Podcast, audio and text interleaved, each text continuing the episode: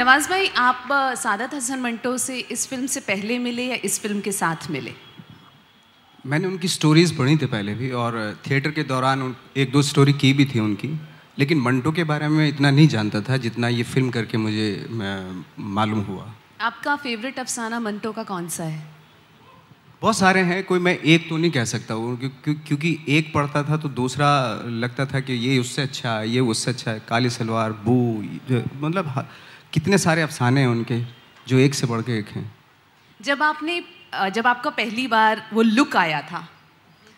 कि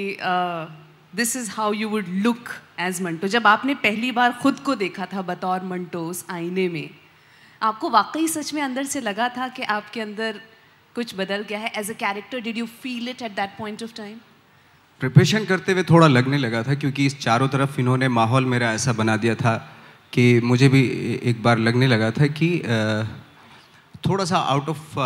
टच हो गया था, मैं आउट ऑफ वर्ल्ड हो गया था। तो आसपास लोगों से जो दोस्त थे और जो फ़ोन वोन ये वो सब थोड़ा बालाए ताक रख दिया था मैंने उनको थोड़ा,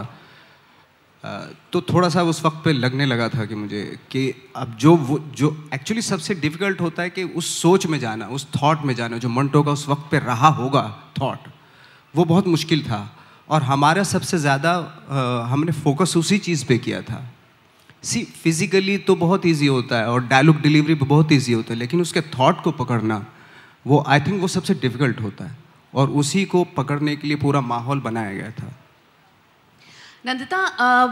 इस दौर में थैंकफुली ये वो दौर है जहाँ पे पैरेलल सिनेमा और कमर्शियल सिनेमा के बीच की जो लाइन थी वो काफ़ी हद तक ब्लर्ड है, लेकिन फिर भी मंटो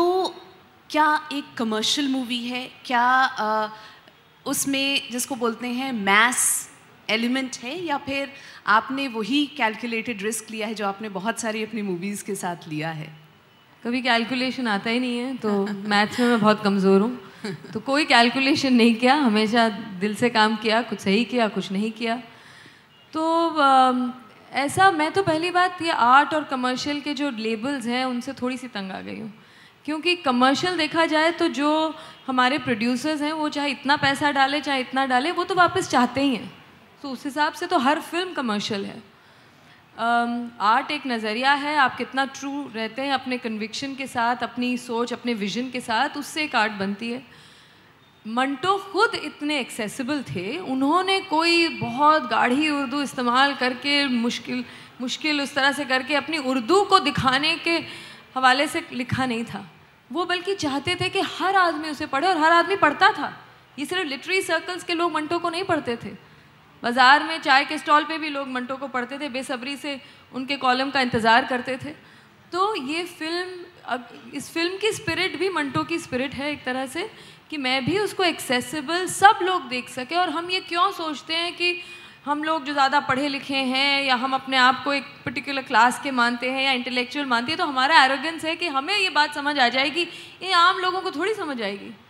पर मेरे हिसाब से एक फिल्म अच्छी वो होती है जो दिल और दिमाग दोनों को किसी तरह से झंझोड़ दे, हिला दे, और आपको पता भी ना चले कि आप दिमाग से सोच रहे हैं कि दिल से सोच रहे हैं। आपको बस एक कहानी सुनाई जा रही है, और वो अगर आपके अंदर उतर जाए, आपको उसमें कुछ कुछ लगने लगे, तो बस वही एक फिल्म का काम है। मंटो भी खुद ये कहा कि वो अपने अफसानों को एक आईना समझते थे जी, जिसमें लोग अपने आप को देख सके, और वो कहते थे अगर किसी बुरी सूरत वाले को आईने से ही शिकायत हो जाए तो उसमें मेरा क्या कसूर।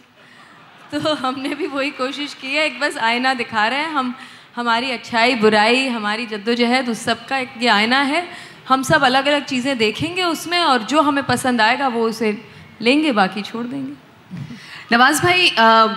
जिस चीज़ को हम बहुत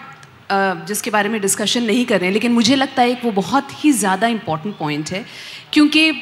जब मैंने मिर्ज़ा गालिब द सीरियल देखा तो मेरे लिए नसीर साहब हमेशा के लिए गालिब बन गए।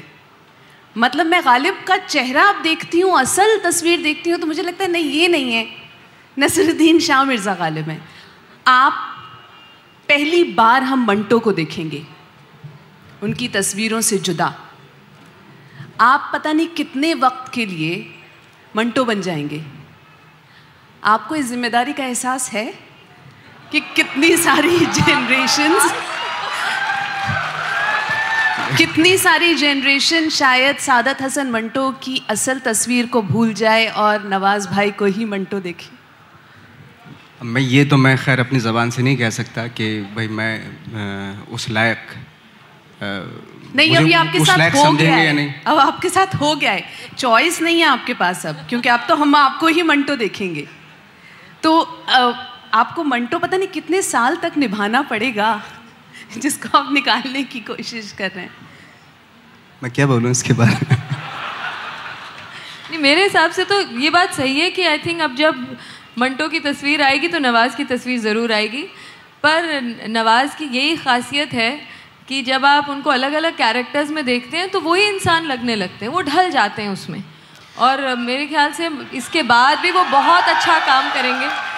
दूसरी भी कई फिल्में करेंगे और उसमें भी उतनी बखूबी वो बिल्कुल ही कुछ मतलब ये डॉन भी बन जाएंगे और वो सड़क के चले चपाटे जैसे जो होते हैं मुन्ना माइकल टाइप भी बाल वाल यूँ करके नाचेंगे भी और आपको वो भी लगेंगे। पर मैं सिर्फ इतना कहूँगी कि ये बात नवाज़ ने जो अभी कहा कि कभी कभी उनको बहुत तकलीफ़ होती थी, कभी कभी मुझे एकदम फ़ोन करके कहते भी थे कि क्या कर दिया है तुमने मुझे, अभी मुझसे अब दूसरा ये सब काम नहीं होता है, मुझे और दूसरी फिल्में नहीं करनी है, मैंने कुछ पैसे जो साइनिंग अमाउंट लिया था वापस कर दिया। तो ये चीज़ मैं तो उनको बल्कि इंकरेज करती थी, मैं कहती थी बिल्कुल ये तो बहुत बड़ी जिम्मेदारी है और जैसे आपने कहा कि एक बार मंटो घुस जाए तो वो निकल नहीं सकते, अगर हम उन्हें ज़बरदस्ती निकालें तो ये हमारी बदकिस्मती है। बट आई थिंक मंटो को इन्होंने कहीं डाल दिया और मैंने अपने सब क्रू मेंबर्स को, सिर्फ एक्टर हैं इसलिए नहीं, हम बहुत सारे सौ लोग एक साथ काम करते हैं और मैंने सबको यही कहा था कि ये फिल्म अगर आपको एक बुनियादी तौर से अगर आपको हल्का सा भी नहीं बदलती तो फिर इस फिल्म को करने का कोई मतलब नहीं है। तो मुझे उम्मीद है कि देखने वालों को भी कहीं ना कहीं ये थोड़ा सा अगर छू जाए तो तब मानेंगे कि हमारी फिल्म का कोई मतलब फ़ायदा हुआ बनाने का।